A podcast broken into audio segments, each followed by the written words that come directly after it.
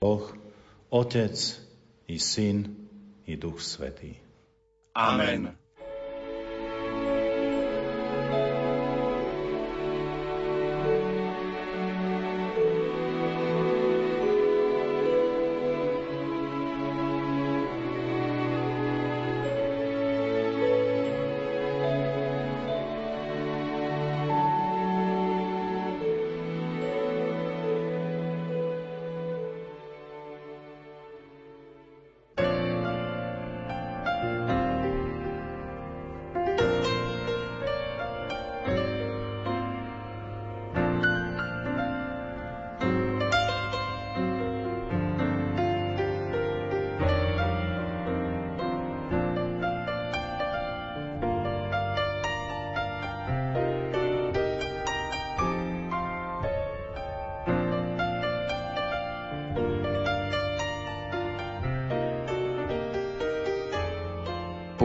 Sveté omše, náboženská literatúra.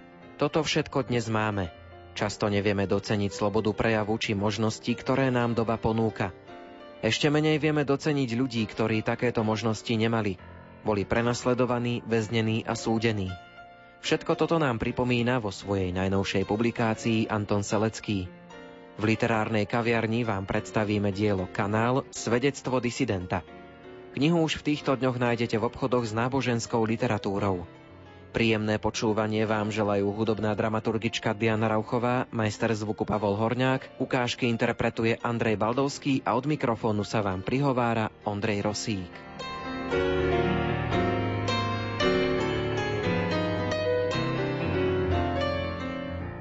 Skôr než sa porozprávame s autorom knihy, niekoľko faktografických údajov. Anton Selecký je predsedom občianskeho združenia Magnificat Slovakia. V rokoch 1977 až 1990 pôsobil ako disident a dopisovateľ rádia Slobodná Európa a Hlas Ameriky. V rokoch 1979 a 1980 bol väznený a súdený za pomoc pri pokuse o ilegálne opustenie republiky. Do roku 1990 pracoval v Geologickom ústave Dionýza Štúra. Bol členom opozičného hnutia za občianskú slobodu, v rámci ktorého v druhom polroku 1989 absolvoval politický súdny proces nazvaný ako Bratislavská peťka. V súčasnosti sa venuje vydavateľskej a publicistickej činnosti s náboženskou tematikou. S manželkou Katarínou má 5 detí, žije v Bratislave. Je členom Zväzu protikomunistického odboja, nositeľom titulu Veterán protikomunistického odboja, ceny sekcie pre žurnalistiku Slovenského literárneho fondu za výraznú disidentskú žurnalistiku a publicistiku, čestnej medaily za osobný prínos pre rozvoj kresťansko-demokratickej politiky na Slovensku a ceny Ústavu pamäti národa, statočný v našej pamäti a našom srdci, cena za odpor proti neslobode. Začníme predstavením tej samotnej knihy Kanál, ono vlastne nie je to jedna kniha, je to v skutočnosti 5 kníh. Najprv by som sa ale pristavil pri tom názve. Prečo názov Kanál? Možno to mnohých zavádza, ten názov Kanál. Určite si predstavia nejaký poklop pod tým. Ale išlo o stručnosť toho názvu a o vystihnutie jeho zmyslu. Ja som tam ešte dopísal, že svedectvo disidenta by bolo jasné, že o čo ide, aký je obsah tejto knižky. A čo sa týka toho kanálu, ja som za komunizmu pôsobil ako dopisovateľ Rádia Slobodná Európa, teda som bol spravodajským kanálom. EŠTB to zrejme celkom vtipne vystihlo a to som sa dozvedel ale až po novembri 1989, že mi dali takýto krycí názov práve kvôli tomu môjmu spravodajstvu. Keď som si čítal tú knihu ešte s kanálom, tam bola jedna taká príhoda, keď vás už išli zatknúť a vyzeralo to tak, že bude domová prehliadka vášho bytu, lebo vy ste v tom čase prevážali náboženskú literatúru, tak ste váhali, že či zahodiť kľúče od jedného bytu tiež do kanála. Ten kanál ma nejako prenasleduje v živote, už jednak možno aj tým, že symbolicky znamená určité podzemie, pretože som pôsobil v tej podzemnej cirkvi. No a nad týmto kanálom ten sa mi stal trošku aj osudným, pretože ten kľúč, ktorý som nezahodil vtedy, sa stal doličným spoločným predmetom pri mojom odsúdení za pomoc pri opustení republiky jednému tajne vysvetenému kňazovi. Kniha Kanál, svedectvo disidenta pozostáva z piatich kníh, je naozaj hrubá, je ťažká Táto knižka mala dosť dlhý vývoj. Prvú časť, čo sa týka môjho pôsobenia na vojenskej základnej službe, to som chcel písať už v roku 1977. No ale keďže som všetko stále odkladal, tak sa mi to nejako nakopilo do niekoľkých životných období. Spomeniem tú svoju mladosť, tú vojenskú základnú službu, potom to bola časť stopy na betóne, to bola moja vyšetrovacia väzba za kriminálny čin, ako bola pomoc pri opustení republiky. Tretia časť sa týka môjho pôsobenia už ako spravodajcu pre západné oznamovacie prostriedky. To som mapoval postihy a aj väznenia a všelijaké prenasledovanie katolických aktivistov na Slovensku. No a posledná časť, ktorá je vlastne taká najväčšia, sa týka udalosti, ktorá dodnes nebola, myslím si, že dobre zmapovaná aj dostatočne, a to je súd s tzv. Bratislavskou peťkou. To bol súd s hnutím za občianskú slobodu, ktoré vzniklo rok pred novembrom 1989 a ktoré viedol Jan Čarnogorský. Hnutie za občianskú slobodu vzniklo podpisom manifestu, ktorý sa volal Demokracia pre všetkých. Podpísalo nás to asi 20 ľudí na Slovensku. No a my sme potom v ten posledný rok mali niekoľko verejných akcií, ktoré sme aj oznamovali oznamovali verejne vláde Slovenskej republiky a médiám. Jedna z týchto akcií bolo položenie kytíc na miestach zastrelených československých občanov v auguste 1968. Na základe tejto akcie sa rozbehlo vyšetrovanie a zatýkanie nás piatich podpísaných a vyzývaných. Tento prípad sa nazval ako Bratislavská peťka, ktorý sa natiahol, ak to tak poviem, až do novembrových dní 1989. No a toto je vlastne posledná knižka tohto môjho komplexu, ktorý sa nazýva kanál. Vy sa veľmi spoliehate aj na pamäť, aj na mnohé zápisky, lebo veľa vecí ste si zapisovali, niektoré veci ste potom aj spálili. Skutočne zostaviť takéto dielo trvalo to naozaj 10 ročia. Ja som bol taký škrečok, ktorý si všetko odkladal, vrátane dokladov, dokumentov, uznesení. Potom som si písal rôzne zápisky, denníky a z tohto všetko som potom mohol vyskladať taký dejový sled, ktorý časovo na seba navezuje a ktorý obsahuje podrobnosti, ktoré by som si ináč nemal šancu pamätať. Kniha je zaujímavá aj z takého historického hľadiska, pretože je tam aj taká časť, kde sú rôzne dokumenty, EŠTB a podobne, čiže aj ľudia, ktorí majú radi takéto archívne veci, určite môžu siahnuť po tejto knihe. Dokumenty o záznamoch a tajné informácie štátnej bezpečnosti sa dali získať až po novembri 1989. Aj vďaka tomu, že bývalý člen hnutia za občiansku slobodu Jan Langoš sa stal federálnym ministrom vnútra a odtajnil veľmi závažné tajné správy štátnej bezpečnosti. Ja som potom mohol konfrontovať tie zažité udalosti aj s týmito záznamami, čo považujem za veľmi vzácne.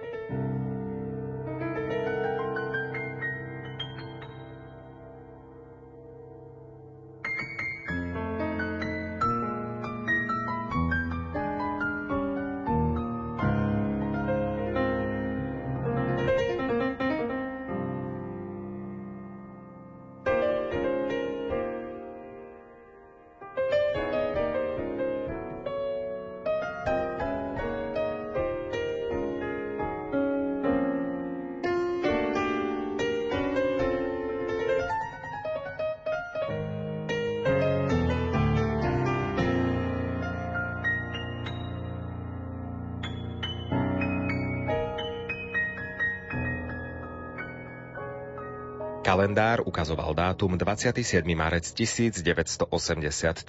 Začínal sa veľkonočný týždeň. Ráno o 7.30 zazvonila v rodinnom dome na Staničnej ulici číslo 5 v Bratislave nejaká žena s tým, že nesie odkaz pre majiteľa domu Petra Rúčku od Bystrika Janíka, ktorý býval v Košiciach. Pretože uvedená žena vyzerala vierohodne, dvere jej otvorili. V zápetí sa za ňou objavilo 6 príslušníkov EŠTB a Zboru národnej bezpečnosti. Nevyberavým spôsobom vtrhli do domu a obsadili všetky miestnosti presne podľa nakresleného plánu, ktorý im načrtol Štefan Náhalik v spolupráci s Máriou Majerčákovou. Obaja zradili ideály svätého Františka a svätej cirkvy a všetkých udali. V tom čase sa konala podobná domová prehliadka aj na kryžovatkách číslo 74, kde majiteľom bol Anton Šmíd a jeho rodná sestra Terézia Šmídová. Ako záťah prebiehal na staničnej ulici číslo 5. Majiteľ domu Peter Rúčka sa po zazvonení prebudil a išiel umyť do kúpeľne. Predstavme si nasledujúcu scénu. Zrazu sa v kúpeľni objaví príslušník EŠTB nadporúčík Alexander Kisucký a od chrbta mu vraví Štátna bezpečnosť! Prišli sme tu vykonať domovú prehliadku. Peter Ručka ešte s namydlenými očami a v domiení, že je to niektorý jeho spolubývajúci, čo si z neho uťahuje, mu vraví. To si môže povedať hocikto, neotravuj. Po opláchnutí tváre však zistil, že skutočne pred ním stojí cudzí chlap, ktorý sa legitimoval ako vyšetrovateľ EŠTB, nadporučík Kisucký a žiadal v zmysle paragrafu 178 vydať veci, ako sú bohoslužobné rúcha, kalichy a iné liturgické predmety. Majiteľ veci darmo protestoval, že domová prehliadka je vykonaná protizákonne, nič nepomohlo. Prehliadka pokračovala s tým, že povolenie prokurátora bude doručené do 48 hodín. Čase obsadenia domu bolo v ňom 9 osôb, ktoré odviedli postupne na výsluch na Krajské stredisko Zboru národnej bezpečnosti na smutne známu februárku. Domová prehliadka trvala na kvetnú nedeľu od 3 čtvrte na 9 ráno do 22.30 a na druhý deň od pol 10. ráno do 2. hodiny 20. minúty v noci, teda spolu 32 hodín. Za ten čas stihli zdemolovať skoro všetko – Vytrhávali linoleum na dláške, rozoberali nábytok, prekladali skriňa a postele, vytriasali periny, prehadzovali kopu piesku na dvore, premiesňovali stavebný a stolársky materiál. V tejto súvislosti hodno spomenúť, že pápež Ján Pavol II 25. marca 1983 vyhlásil rok 1983 za Svetý rok, milostivý rok vykúpenia. Vo vyhlasujúcej búle Svetého roku sa uvádza – Otvorte sa vykupiteľovi. Kiež sa tento rok stane skutočne svetým rokom. Kiež je to doba milosti a spásy.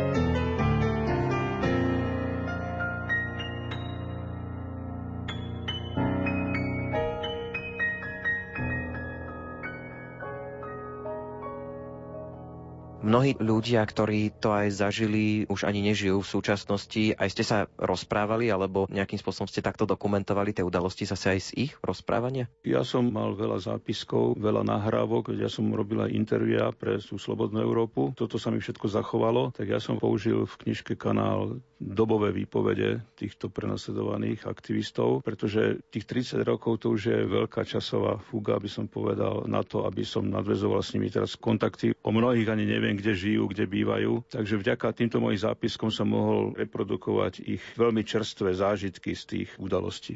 Kniha je aj vašim osobným svedectvom a vašim osobným denníkom.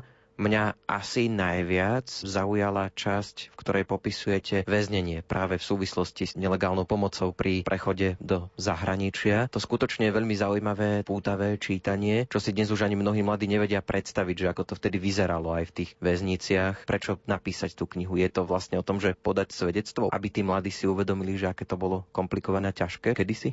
Keď prišiel to november 89, tá naša činnosť skončila. Cieľ, ktorý sme mali, aj keď bol nepredstaviteľný, že ten komunizmus padne, tak padol, tak vtedy na návrh pani Hanky Ponickej som sa pustil do tejto knižky. Dokonca som na ňu dostal aj štipendium do Slovenského literárneho fondu. Keďže prišli ale ďalšie udalosti, stal som sa novinárom, tak som túto knižku zase žiaľ odložil. Pôvodný cieľ bol hneď zmapovať záver toho komunistického obdobia, ktorý sa týkal roku 1988 a 1989. Čo sa týka toho zachytiť všetky tieto pocity a všetky tieto udalosti, jednak to bolo v mojej hlave veľmi čerstvé, pretože takéto udalosti si zapamätáte najviac, pretože to bolo dosť dramatické a človek nevedel, ako z toho vlastne vyjde. A myslím si, že takto prežité udalosti asi majú najväčšiu výpovednú hodnotu. Pri čítaní vašej knihy som mal pocit, že ľudia v čase socializmu boli horlivejší, pokiaľ ide o otázky viery. Boli ochotní za vieru nechať sa väzniť, boli ochotní tajne pašovať literatúru, čítať literatúru. Mám pocit, že sme ako spoločnosť tu na Slovensku vo viere ochladli, ale pripúšťam, že ja to neviem posúdiť, pretože som sa narodil už do obdobia demokracie. Ako to vy vnímate? Vy vlastne to viete porovnávať, ako to bolo vtedy, ako je to teraz. Naplnil sa ten cieľ to, čo ste chceli dosiahnuť po tom 89.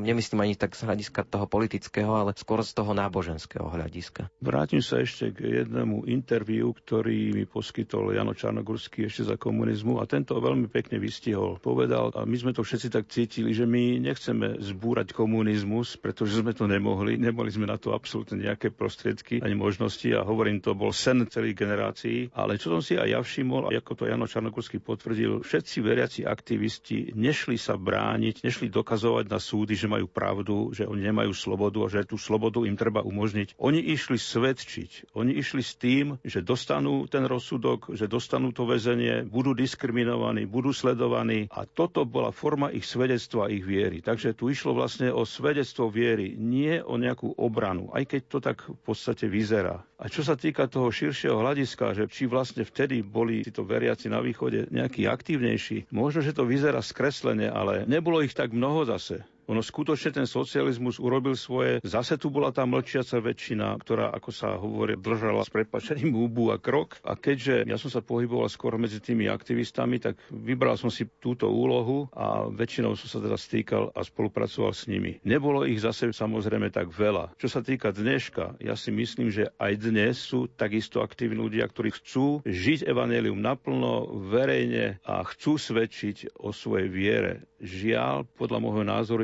asi ich tiež nebude tak veľa, takisto ako to bolo za komunizmu.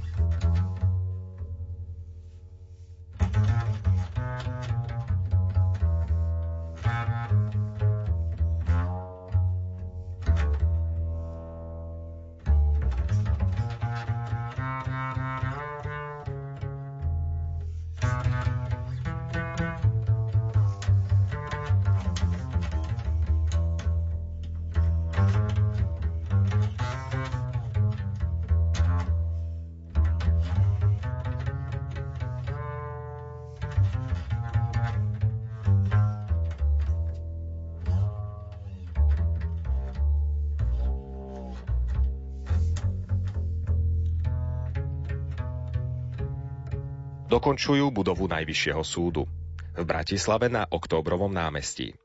Pri kostole Kapucínskeho rádu. Pracuje sa rýchlo, súdy potrebujeme v prvom rade. Vyrysovali sa kontúry budovy, priečelie, priestory budúcich súdnych sieni. Ktorí z tých, čo dennodenne sledujú jej raz náprotivnej autobusovej zastávky, budú do tejto budovy vchádzať s búšiacim srdcom? V novinách sú články plné nových príkazov doby, nových apelov a nového farizejstva. Budova Najvyššieho súdu bude určite pohodlná a moderne vybavená. Poslúži na utužovanie disciplíny obyvateľstva, pretože disciplínu tu potrebujeme predovšetkým. Posilňovanie zákonnosti, ochranu pred tými nebezpečnými jednotlivcami, extrémistami, nepriateľmi socializmu, ktorých všetci odsudzujú a ktorí sú napriek tomu schopní podvracať republiku, kapucínskom kostole, ktorý od budovy Najvyššieho súdu bude deliť len úzka ulička, sa modlia bratislavskí veriaci. Väčšinou mládež, študenti. Medzi sebou kostol volajú ako káčko. Počas svätej omše omdlelo mladé dievča, pretože držalo hladovku za kapucínskych ministrantov Braňa Borúského, Tomáša Konca a Aloj Zagavaja. Odsúdili ich ako pašerákov katolíckej literatúry z Poľska. Spev mládeže sa rozlieha až do zdevastovanej bývalej kláštornej záhrady. Každý deň popoludní si nám v kontajneroch odkladajú náradie budovatelia Najvyššieho súdu. Majú dohola ostrihané hlavy a na sebe šedé väzenské mundúry. Netušil som vtedy, že jedným z týchto budovateľov Najvyššieho súdu Slovenskej republiky bude aj väzeň Tomáš Konc. Budúci kapucín a že vo svojom budúcom pôsobisku si s ostatnými väzňami bude skladovať erárny mundúr.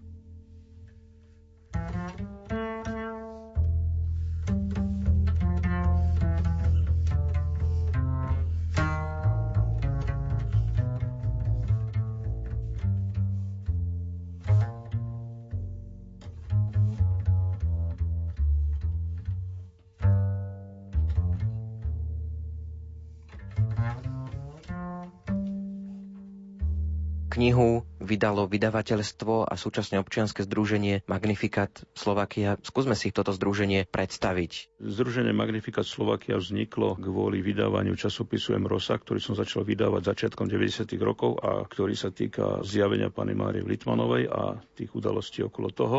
Máme v stanovách aj charitu, máme šírenie modlitbových skupín a, a podobné aktivity, ale hlavne sme vydavateľstvo. Teda okrem časopisu za tie roky, keďže som kedysi pracoval aj u filmu, točím rôzne dokumenty, rôzne svedectvá a teda aj niektoré publikácie. Spomenuli ste točenie a to sa vlastne začalo tiež už v socializme. Toto obdobie nebolo nejaké veľmi veľké. Ja som to tam nazval, že to bola kvázi taká stáž novinárska, ale veľmi si to dodnes cením, lebo mal som príležitosť skutočne vniknúť trošku do zákulisia výroby filmov a tejto branže, ak to tak nazvem je vidieť taký váš vzťah k prírode. Zostalo vám to asi doteraz. To určite. Ja prírodu považujem za jednak jedno z najprirodzenejších prostredí vôbec, ktoré človeku dnes poskytne veľmi veľa pokoja, takého prirodzeného stavu. Je to úžasný únik ak to tak nazvem, lebo človek dnes musí unikať z toho technického prostredia a veľmi si vážim, že túto možnosť mám a že ju môžem využívať. Aj keď žiaľ musím povedať, že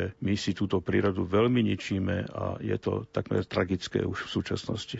Sme v rádiu a pre rádio je typická hudba. Keď počujete piesne Karla Kryla, tak to asi vyvoláva nejakú nostalgiu, tie myšlienky bežia stále. Karel Kryl, to je Bart normalizácie, by som povedal, po roku 1968. My sme na Karlovi Krylovi doslova vyrastali. Pamätám si, že sme zhaneli jeho nahrávky všetkými pokutnými spôsobmi a vedeli sme takmer všetku jeho tvorbu na spomeť. Takže Karel Kryl ako taký symbol odporu, ktorý to aj vyspieval, bol našou veľkou spruhou a posilou. Aj keď dá sa povedať, že skutočne v tomto smere hrala hlavnú úrohu viera, ale aj toto bol jeden veľmi pekný moment táto relácia sa volá, že literárna kaviareň, tak pri tej literatúre sa pristavím. Náboženskú literatúru ste pomáhali prevážať aj na Slovensko alebo cez Slovensko ako cez takú tranzitnú krajinu. To bola veľmi pekná časť tohto disidentského obdobia, preberanie skôr by som povedal, lebo prevážať ju prevážali západňari, tak my sme túto literatúru preberali, umiestňovali v tých svojich tajných skladoch a posielali ďalej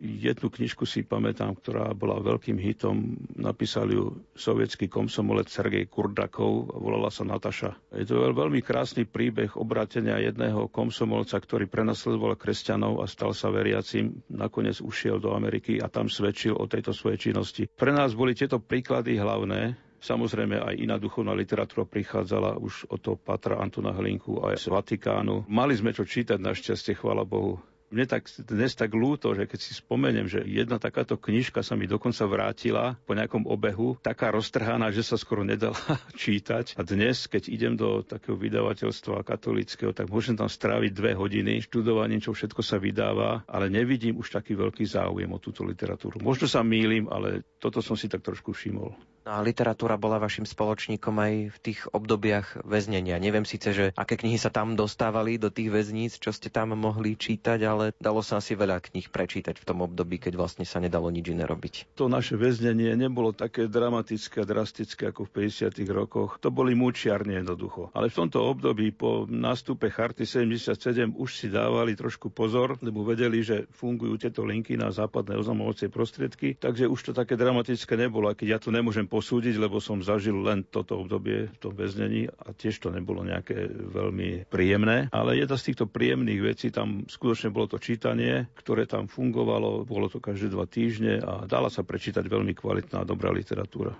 Čítal som hlavne klasiku, Karel Schulz, o Michelangelovi, potom Remarka som veľa prečítal, Stendala, Kartuza Parmská, to mi bolo veľmi blízke, pretože tam sa opisuje väznenie toho hlavného hrdinu Fabricia del Donga. Boli to také povzbudivé momenty, človek sa trošku odpútal od toho dusivého priestoru, pretože tej fantázii sa nedajú klásť nejaké medze ani za tými mrežami.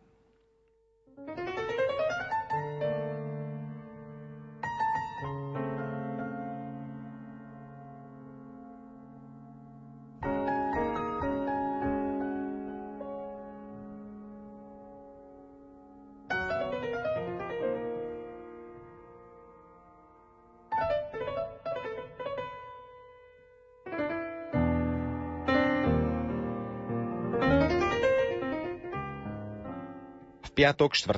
júla 1986, 10 minút pred 16. hodinou, odchádzali z Rostoku Prahy štyria príslušníci františkánskeho rádu na púť do Levoče, ktorá sa konala v dňoch 5. a 6. júla 1986.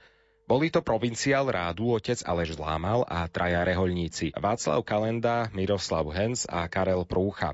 Všetci bytom Rostoky u Prahy, Jiráskova číslo 629. Už pred jazdou si všimli, že sú sledovaní. Potom pri prejazde Prahou zaregistrovali tri autá Žiguli pražskej kriminálky, ktoré sa na nich zavesili. Napriek tomu, že sa ich vodič, Františkán Vašek Kalenda, snažil striasť, boli nimi sledovaní až na diaľnicu Praha-Brno. Okolo 18. hodiny 30. minúty na 129. kilometri od Prahy Bernardiciach nedaleko Jihlavy ich zastavila hliadka verejnej bezpečnosti. Napriek tomu, že premávka bola značne hustá, vytiahli si ich až z druhého jazdného pruhu. Príslušníci verejnej bezpečnosti im skontrolovali doklady a zapísali si osobné dáta všetkých troch pasažierov, a to každého na osobitný papier. Františkáni očakávali, že im prezrú batožinový priestor auta, či náhodou nevezú do Levoče svoje habity, aby si ich tam obliekli, ako to už urobili na Velehrade. Vonkoncom však nepočítali s tým, že im hliadka odoberie od nového auta technický preukaz, aby v ceste do Levoče nemohli pokračovať. Príslušníci verejnej bezpečnosti ich najprv presviečali, že im tečie olej, keď sa to nepreukázalo, pokračovali ručnou brzdou, svetlami, stieračmi, potom tvrdili, že majú zle zapojené hmlové svetlá. Keďže nič z toho sa nedokázalo, vymysleli si, že ľavá predná pneumatika je ojazdená a že sa musia s autom vrátiť do Prahy. Keď reholníci hliadku presviečali, že do Brna to majú bližšie a tam vec dajú do poriadku, trvala hliadka na svojom a vystavili im jednorazové povolenie na dojazd do Prahy. Po skončení tejto kontroly však Václav odviezol Miroslava Henča a Karla Prúchu do Jihlavy, odkiaľ potom títo dvaja pokračovali autobusom do Levoče. Otec Aleš Zlámal pokračoval na Velehrad a Václav sa vrátil starou cestou do Prahy. Odtiaľ potom cestoval do Levoče rýchlikom. Z Píšskej Novej Vsi ho však očakávalo prekvapenie. Z autobusu smerom na Levoču zbadal na parkovisku vyrovnané ako šnúra všetky tri autá pražskej kriminálky, ktoré ich deň predtým sledovali. Ja spolu s Jožom Holkom sme tiež prišli na púť do Levoče. Išiel som tam urobiť reportáž pre otca Hlinku do Mníchova. Pricestovali sme v sobotu okolo obeda. Bol som zase samozrejme vybavený fotoaparátom a magnetofónom. Prichádzalo veľa ľudí. My sme sa usalašili za bazilikou pri grecko-katolíckej kaplnke, zasvetenej uloženiu rúcha pre svetej bohorodičky v Blachernách. Bolo tam veľmi dobré miesto na stretnutia. A tu sme sa stretli aj s Vaškom Kalendom, takmer hneď po jeho príchode na Mariánsku horu. Ešte predtým sme sa s Joškom rozliadali vôkol seba, pretože sme tušili, že EŠTB si takejto príležitosti nenecháva uísť. A naozaj, Okolo nás sa pohybovali osoby, ktoré evidentne k nikomu nepatrili, nemodlili sa, nespievali, len sa motali hore dolu ako bezprizorní návštevníci nejakého mestského parku.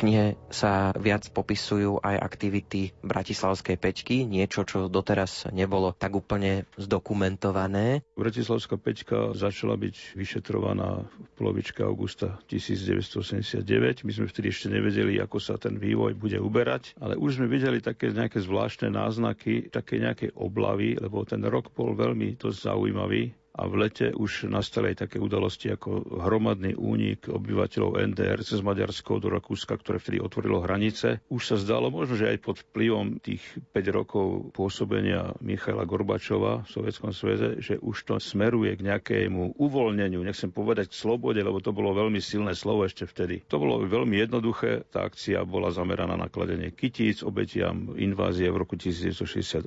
Len bolo zvláštne, že aj keď nás všetkých obvinili, troch nás nechali na slobode. Vlada Maňáka, pani Hanku Poneckú, spisovateľku a mňa. No tak my sme ďalej pôsobili a hlásili sme všetko, čo sa deje okolo nás, takže materiálu bolo dosť. No a už sa potom schylovalo k tomu novembru a už bola taká dosť veľká aktivita na našu obranu aj zo strany spoločnosti. Mal to taký spád už k tomu koncu. Mňa napríklad zaujalo aj to, keď ste si chceli uctiť pamiatku Milana Rastislava Štefánika, že za rôznych ťažkých podmienok sa to predsa len napokon podarilo, hoci sa vám v tom pokúšala EŠTB a všetky tajné zložky vtedy zabrániť? My sme išli samozrejme do každej akcie s tým, že sa na ňu jednoducho nedostaneme, pretože vtedy už fungovali tzv. preventívne zatýkanie. Tie naše telefonáty odpočúvali, tak vedeli, že všetko hlásime von. No tak sme sa museli na tieto miesta dostať všelijakými koubojkami, ako sa hovorí. Podarilo sa to, niekomu nie, niekomu áno, ale v zásade to bolo úspešné, pretože cez tie západné rozhlasové stanice už obyvateľstvo bolo informované, že sa tu niečo deje a to tiež prispelo k takému povzbudeniu, takého hnutia odporu.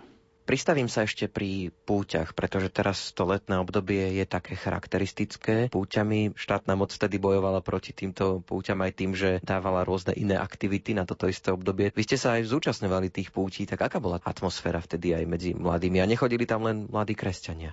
To bolo také okienko v tej totalite, pretože zrejme štátna moc asi nechcela veľmi provokovať, takže vlastne ponechala týmto púťam voľný priebeh. Možno, že chceli akože ukázať smerom do zahraničia, že tá cirkev není až taká prenasledovaná. Asi to dosť olutovali, pretože samozrejme veriaci, aktivisti aj ostatní veľmi využívali tieto okienka. No a teda sme sa stretávali na týchto pútiach, vymieniali si informácie, aj materiály si proste donášali a tak ďalej. Bola to jedna taká z ďalších možností oblasti, kde sa dalo pôsobiť. Aj keď samozrejme boli sledované tieto púte, boli zapisované čísla aut, boli niektorí ľudia predvádzaní na výsluch, ale nemohli predviesť, čo ja viem, napríklad 300 tisíc ľudí z Levočskej púte, čo sa proste nedalo. Aj keď hovorím, na tie doby, ktoré sme prežili, myslím si, že táto aktivita mohla byť ešte intenzívnejšia. Pamäti sú spísané, knižka vyšla, ale predpokladám, že u vás to asi nie je uzavreté, že možno máte nejakú ďalšiu víziu, že čo ešte vydať z tohto obdobia, máte nejaké plány? Neviem, čo mám očakávať od vydania tejto knižky. V prvom rade som chcel uzavrieť taký dlh voči tomuto obdobiu, aj voči sebe, aj voči tomu, že som to mal rozpracované 30 rokov. Ide o tie informácie, ktoré už dnes sa ťažko dajú dokopy, myslím si, a vidím, že v súčasnosti treba zase povzbudiť kresťanov, do činnosti, do takej hrdosti, do sebavedomia, pretože začína to byť veľmi ubíjane. A myslím si, že to, keď si ľudia prečítajú, ako reagovali aktívni veriaci, zapálení, hlavne mládež, na to obdobie, ktoré bolo neprehľadné, ktoré vyzeralo, že nebude mať konca a vtedy to dokázali, tak myslím si, že v tejto slobode, ktorú môžeme si sami ako si moderovať, povedzme v tých voľbách alebo iným spôsobom, mali by sme zdvihnúť hlavu a zase byť tými aktívnymi evangelizátormi tejto našej spoločnosti.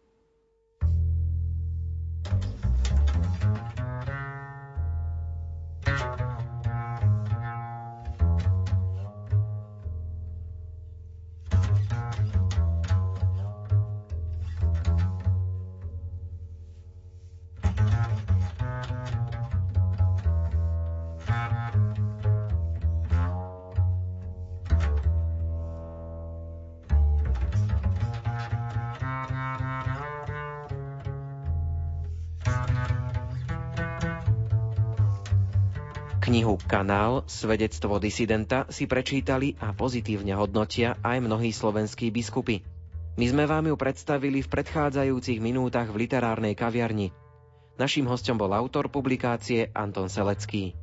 Na relácii spolupracovali hudobná dramaturgička Diana Rauchová, majster zvuku Pavol Horňák, interpret ukážok Andrej Baldovský a redaktor Ondrej Rosík. Ďakujeme za pozornosť. Do počutia.